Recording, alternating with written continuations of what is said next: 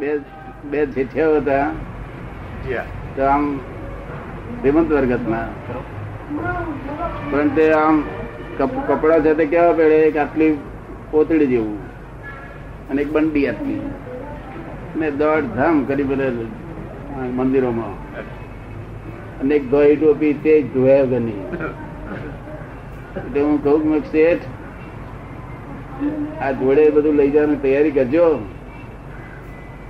લઈ જાય જોડે કે તારે મેં ક્યાં સારું આ લુંગીઓ પહેરો કહ્યું તારા કપડા બપડા પહેરો કહ્યું જોડે ના લઈ જાય તો છે ને જોડે લઈ જાય તો ઠીક છે.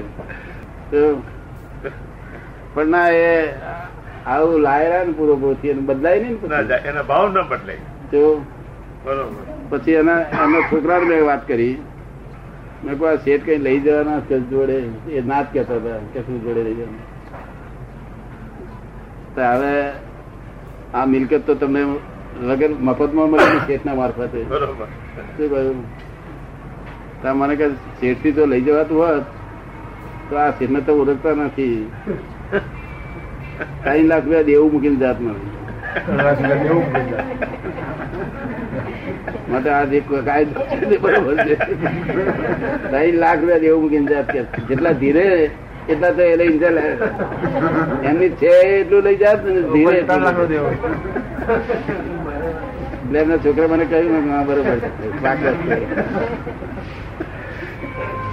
માટે નથી લઈ દીધા તો એ જ બરોબર છે.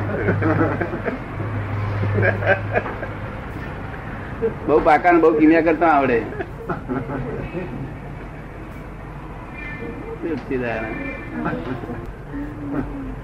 અને પાકે ની શું કરવાની? આ જે સ્વાર્થ ગણાય છે સંસારમાં એ સ્વાર્થ એ સ્વાર્થ તો આ સંસાર લોકો એને કે છે. શું કે છે?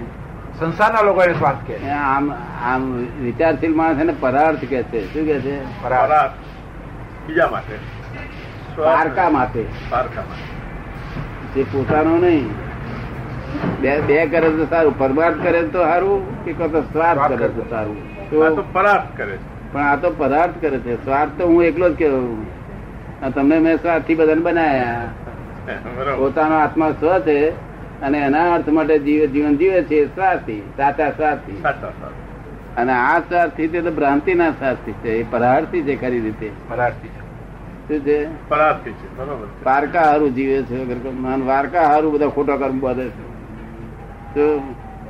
કારણ કે પોતાના છોકરા બોકરા કશું હોતું જ નથી. આ તો એક પોતાની બિલીફ રોંગ બિલીફો જ છે શું છે?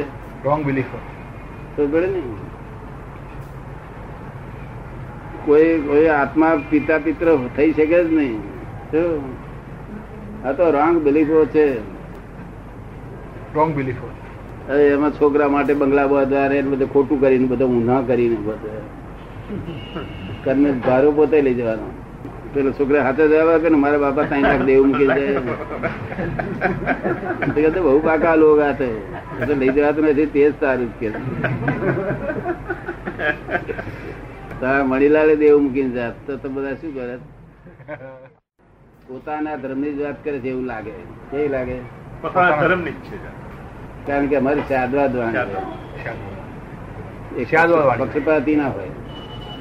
અને દરેક દરેક ધર્મ કોઈ ધર્મનું પ્રમાણ ના દુભાય એવી હોય. કોઈ ધર્મનું પ્રમાણ ના દુભાય દાદા એ તો છે કે અમારી ઓફિસ નો એક સ્વીપર અહીં આવે છે દાદા. ઓફિસ નો સ્વીપર છે. એ દાદા પાસે જ્ઞાન લીધેલું છે. એ તો કાટ બાટ બધું ટેબલ પેબલ બધું સાફ કરતા કરતા દાદા ભગવાન આશીર્વાદ જય જયકાર જ બોલ્યા કરે આખો દિવસ. હા દાદા અહીંયા આવે છે રોજ સત્સંગમાં?